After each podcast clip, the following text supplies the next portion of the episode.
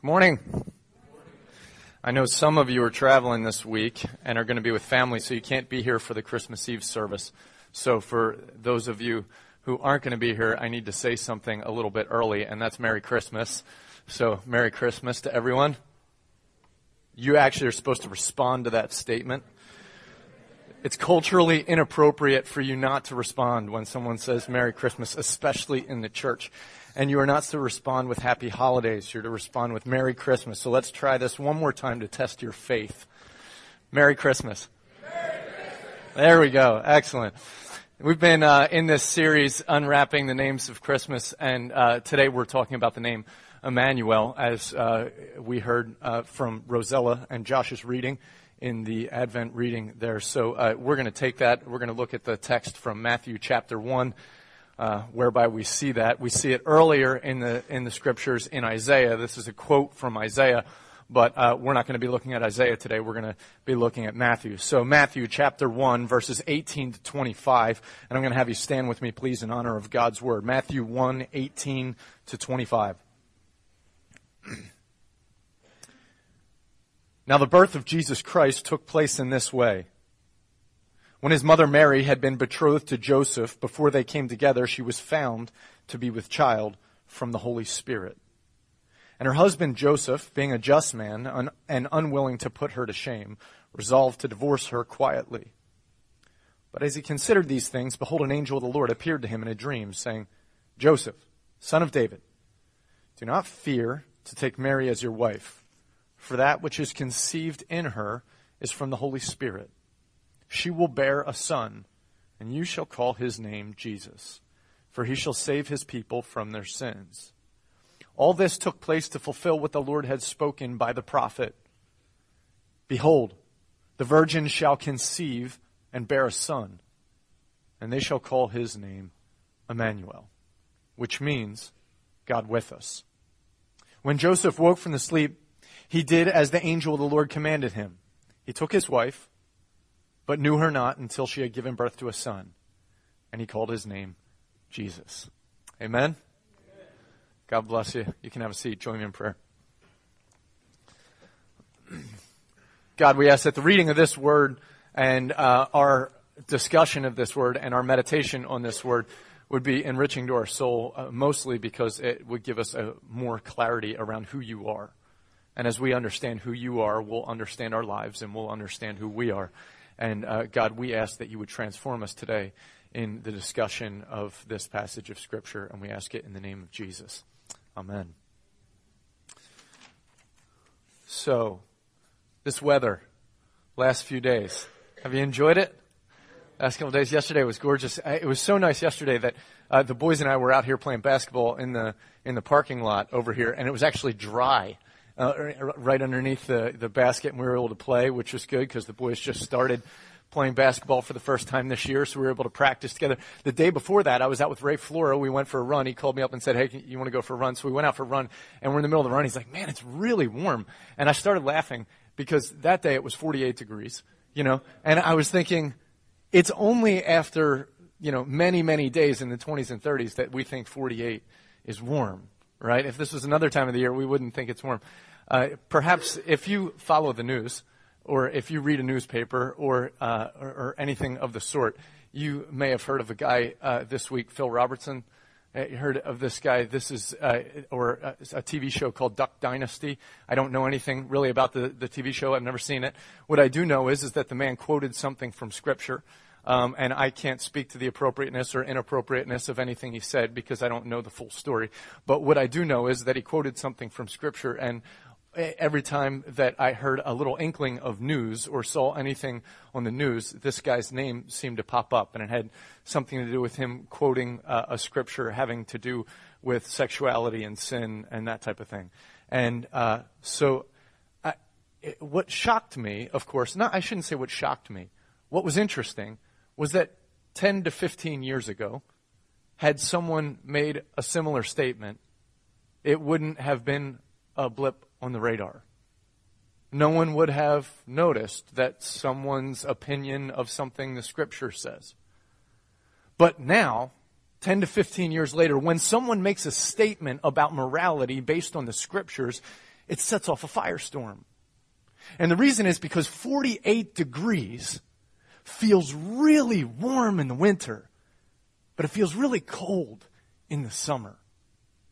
And when we're in a season where we don't talk about morality, when we're in a season when we don't talk about the scriptures and there isn't a consistent pursuit of God, when theology is something that is rarely heard on the lips of anyone, and when scripture is something that grows more and more foreign, when someone makes a bold statement about their faith based on something that's in the scriptures, all of a sudden, what felt like a nice 48 degree day in the middle of winter feels like a freezing cold 48 degree day in the middle of summer.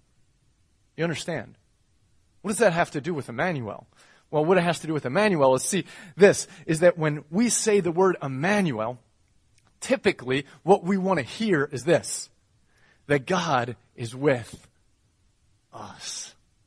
And that is a beautiful thing, isn't it? But it's not the most important thing about this statement. The most important thing about this statement is not that God is with us. The most important thing about this statement is that God is with us. See the difference between God is with us versus God is with us. There's a big difference. There's a difference between whether I'm excited about my life because God is with me or I am blessed by this statement because He is a with us kind of God. There's a big difference between whether I'm focusing on the character of God or whether I'm focusing on what it is that God has to offer me. You see, this is where we get off base all the time. It used to be very much a part of society that theologians and those who exegeted the scriptures had a primary job, and that's about telling us who God is through the scriptures.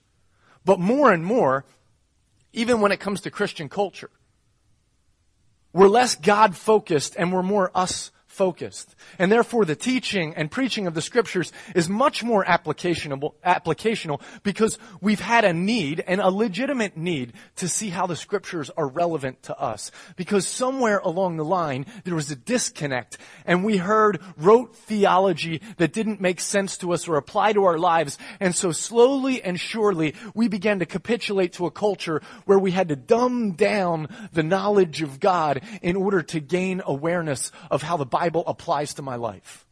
And we do need to know how the Bible applies to our life. But if my life is the focus of the Bible, then I've missed the point. God is the focus of the Bible. And I shouldn't worry too much when I'm approaching the Bible initially how it applies to me. My first job should be what does it say about God? Because God is so much more important than I am. And if I want meaning in life, and if I want to understand what our universe is about or how our society should operate, there's one thing I need to know, and it's not how the Bible applies to my life. It's first, who is God? And what's He all about? And so when I hear the statement, God is with us, the first thing that should grip me is not that God is with me, it's that God is a with us kind of God. And that's something really important for me to know. It's something very, very important for me to know. You see, when it comes to doctrine and when it comes to theology, it's another one of those things in society where uh, we've gotten to a place where it's hard for us to hear it. Sometimes when you go to teach something that's just doctrinal or just I, am speaking from experience, you know. This is kind of part of my job. And when the, the more doctrinal or the more theological we go with teaching, the harder it is for people to hang on to it because it's not as easily applicational. And what that means is, is that there's, there's less and less space in our brain and in our heart and in our spirit to receive things that we don't see directly initially how they apply to my life. We've lost that season. And because of that, our understanding of God grows more and more limited. And then when someone makes a statement that we don't quite understand, it can feel abrasive because we don't have the framework to understand it. Much like when some person who's apparently a, a dedicated Christian makes a statement about what they morally believe about something in society, people are like, what are you talking about?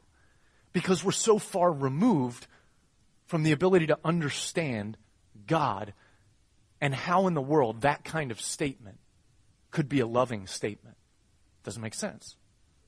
Okay, and that's the same thing that happens to us in the church. We become limited in our, in our ability to understand God, and therefore we become limited in understanding how God applies to our life.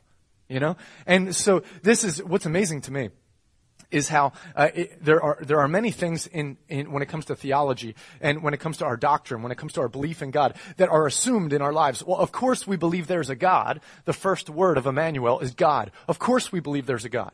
Of course we believe that He came and He's with us. Well, you know, what's interesting is I, you know, being raised in, in a youth group connected to other kids, is I look back at my life and look how many of those kids who I was raised with in a youth group and connected, how many of them still believe in Jesus? How many of them still believe in Yahweh? How many of them still believe that there is a God? It's astounding how few. It's astounding to me how few have a dedicated relationship with God. But it's also astounding to me that the things that we would have taken for granted that were, that were basic theological points that we would call the, the orthodoxies of Christianity, the basics of Christianity, that the people who I was raised with in church have major questions in their mind about whether those things are true or not. Why?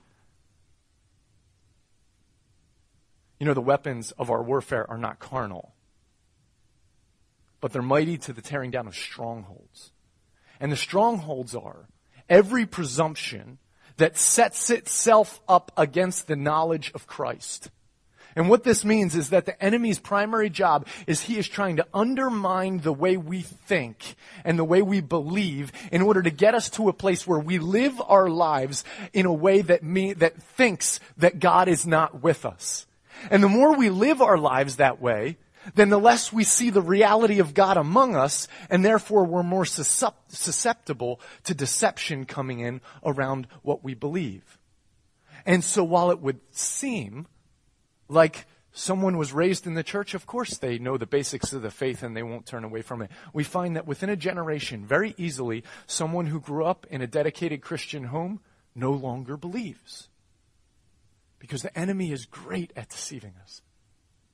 And what that means is it's very, very important that each time we see a passage of scripture like this, we don't rush to application, but we rush to saying, who is God? Can you say amen with me on that one?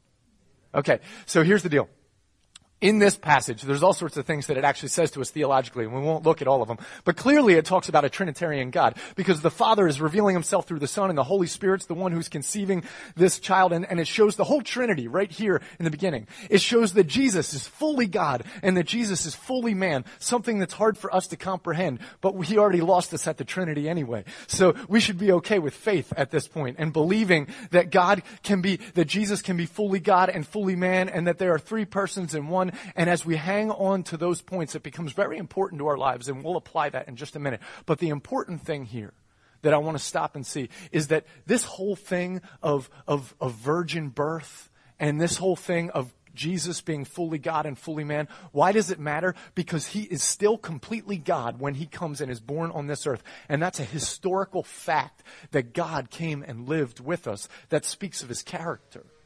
You know, I heard a, um, a podcast this week. I heard a radio um, uh, broadcast uh, um, with uh, if anybody know anything about uh, leading atheists in our in our world. Anybody can anybody say who the, who potentially is the leading atheist in our world? Richard Dawkins. Okay. There was this great interview that I heard where there was this, there was Richard Dawkins and uh, a, a, a, theological professor, an Old Testament uh, theological prof from uh, a school, a seminary in England, and then a liberal uh, Jewish rabbi um, who didn't believe in, in literal interpretation of the text. This is not a joke. This is, seriously, this is what happened. Okay. And so there's an atheist, rabbi, and an evangelical Christian. And um, they're they're in a conversation together on this radio show. And the reason that they had this interview was because you know last year there was a series that came out called The Bible came out on TV. Well, that just released uh, a few weeks ago in England for the first time. And so they, these guys were having a discussion around the crazy God of the Old Testament who would do all of this sadistic things and all of that, okay?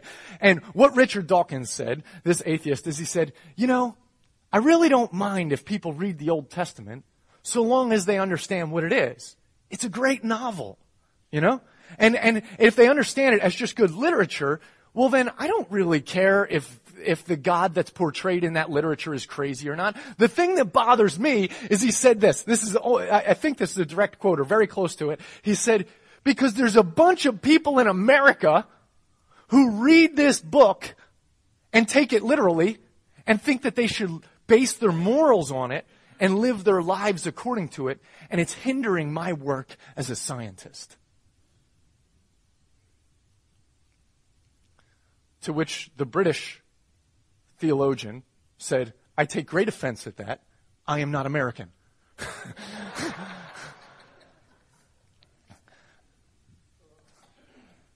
the historicity of the Bible the Bible is not a history book and it's not a science book. The Bible is the Word of God. And yet contained within it is all sorts of clues that help us understand many different aspects of life. If it's read just to be a science book, then we've misread it. If it's read just to be a history book, then we've misread it. We need to read it as the Word of God. And then that word of God is better understood as we also look at science and as we also look at history. It helps us understand more and more of it. It helps us understand that when it talks about the four corners of the earth, it wasn't literal, that that was metaphorical because we understand that the world is round. Okay, it's okay to look at science, but we understand this is the word of God and that the authority of it can't change. What this means is this, is that there was literally 2,000 years ago a little baby born in a town that we can still go to today called Bethlehem. And there this little child was born and no, born not of man's desire, but born of the intention and the spirit of God. In Hebrews 11, chapter th- or Hebrews chapter 11, verse 3, we are told that those things which can be seen were made from that which cannot be seen.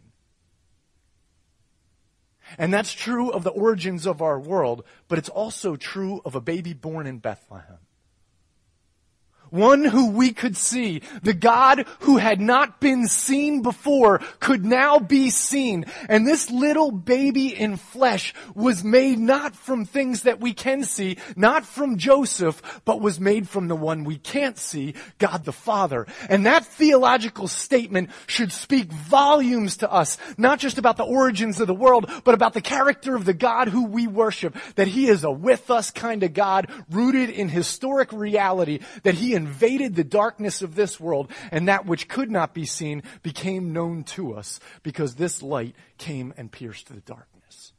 And that is a spectacular realization. Now, how does that apply to my life? okay? It does actually come and give me warm fuzzies and help me in some way. Because it is that He's a with us God, but what does that mean? Well, it also means that God is actually with us. And the fact that I believe it as a historical reality and a fact that's present means that it wasn't just that He was God with us when He came that day. It means that He is God with us right now. And that even though Jesus ascended into heaven, see, the truth doesn't change because He is a with us kind of God. And that means that he's still with us right now, which is insanely important when it comes to my life. How's that important? How's it important to know that he's with me? Well, it should be important when I go to turn on my TV set today and I don't have to, I don't have to get the Bible out. Well, I do have to get the Bible out, but I don't have to search the scriptures and say, where does it tell me which channel I should and shouldn't watch tonight? Instead, I can say, you know what? God's with me.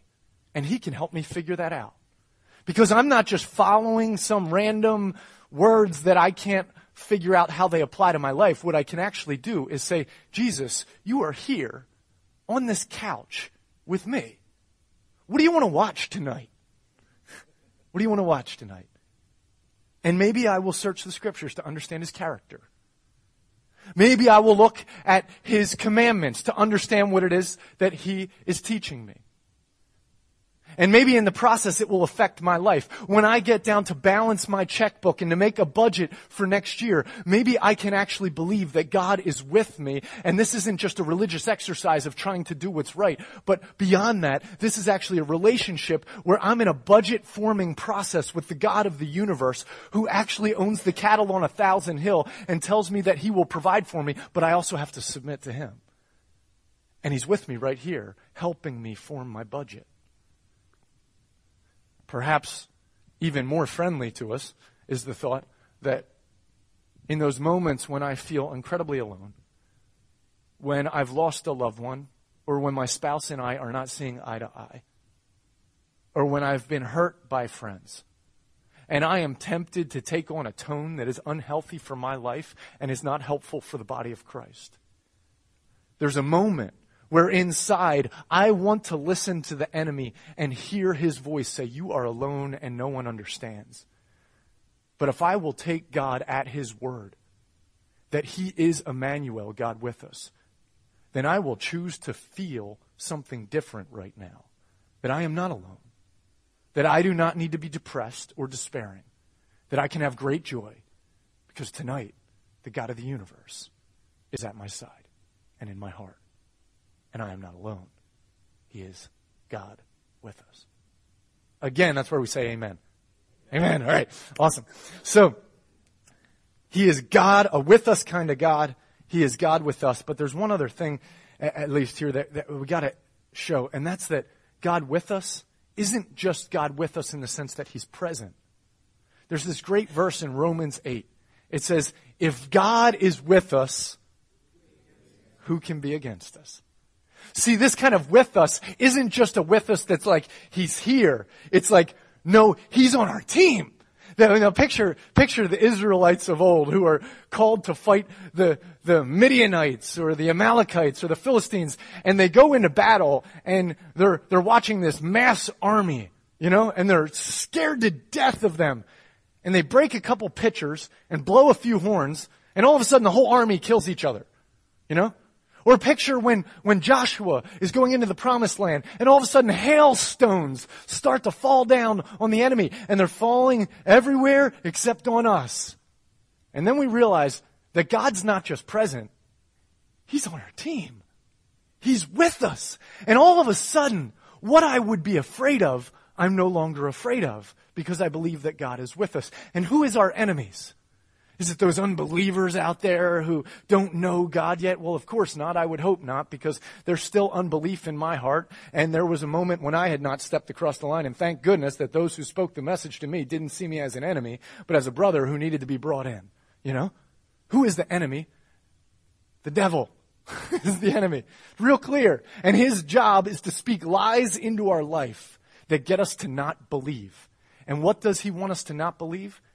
That he is Emmanuel, God with us. That's what he wants us not to believe. Okay? Because he wants us to be afraid. And where perfect love is, there is no fear. And he can control us through fear. So when I'm afraid financially, I make decisions that are not based in faith. And when I'm afraid emotionally, I don't interact well with other people because I'm not living in the confidence of being a child of God. And when I'm afraid of my circumstances, then I don't have joy and peace despite my circumstances, and I am not a peacemaker and a joy bringer because I'm afraid and trying to control my circumstances. There's this old bumper sticker I remember when I was uh, in high school and the extreme sports thing was just kind of coming into being in a, in a whole new way when I was in high school. And there was these bumper stickers that had two small little words that would be on the back of big pickup trucks with big tires. Anybody know what those two words were? No fear. Okay? No fear. I am fearless. I can jump off a 2,000 foot cliff and not die. It's not going to work. It's not going to work. However, there is actually a no fear formula, and that's that the agape God is with me. And when He cares for me, I have no reason for fear. He can send the hail when there needs to be hail. He can part the Red Sea when it needs to be parted. When I reach down into the depths of the earth to help someone who I don't know how to help, He says that He will bear the fruit of the Spirit in my life. I don't need to have fear. And it alleviates fear when I believe that God is not just a with us God, and God is not just present with us, but God is also with us. In other words, God is for us. And as we go on behalf of God, working with God, we have God Almighty on our side. And that should alleviate all fear if we had any to start with, and we all have.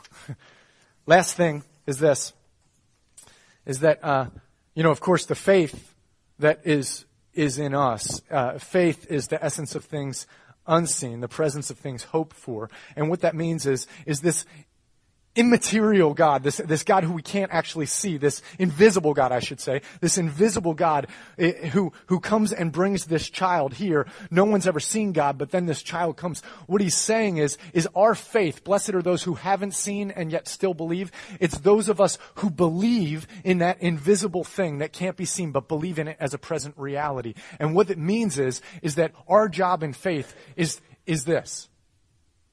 God is Emmanuel with us. My job is to believe that He's actually with me. Now, what that means is this is that I'm actually with God. Okay? Faith is I'm with God. There's this beautiful thing about understanding the doctrine of incarnation, of seeing him invade. And that's, and that's this. One of the other things that's super important to, to see in this, this doctrine, this theology is, is, it's very simple, is that there's a, there's a statement all across our world that says everybody can find God in their own unique way, right?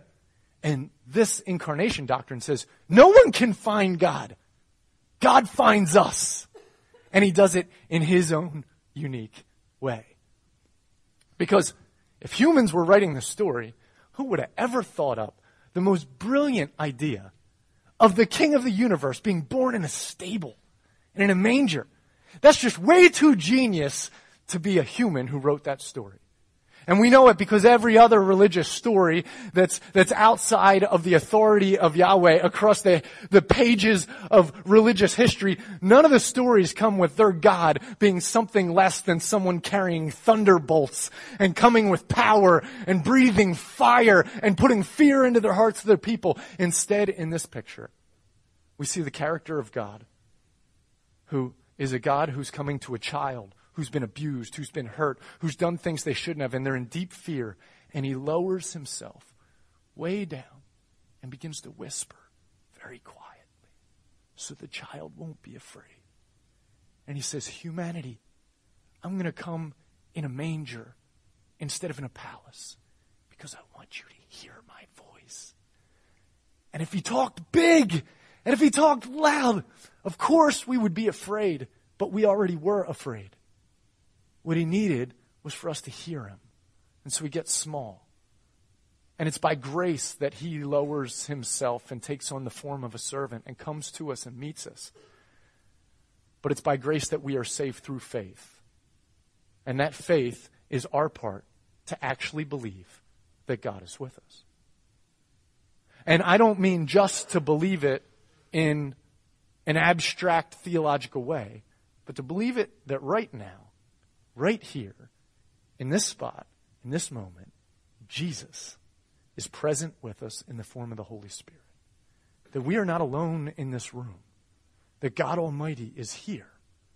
He hears these words. He knows our thoughts. He knows our fears. And He wants to come into the manger of each of our lives quietly, subtly, and say, don't, don't freak out. I love you. I'm here. There's this wonderful thing about that picture, and it's that here's the bookends of Jesus' life. When he shows up initially, he shows up and he's called Emmanuel, God with us. And at the very end of the life of Christ, here he is after he's died and he's resurrected and he's standing on a hill and he's speaking to his disciples and he tells them something. Go and make disciples of all nations, baptizing them in the name of the Father, the Son, and the Holy Spirit, and teach them to obey everything I've commanded you.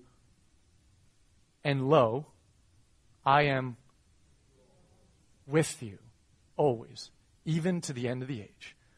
Behold, I am Emmanuel always, even to the end of the age. And what he's saying is,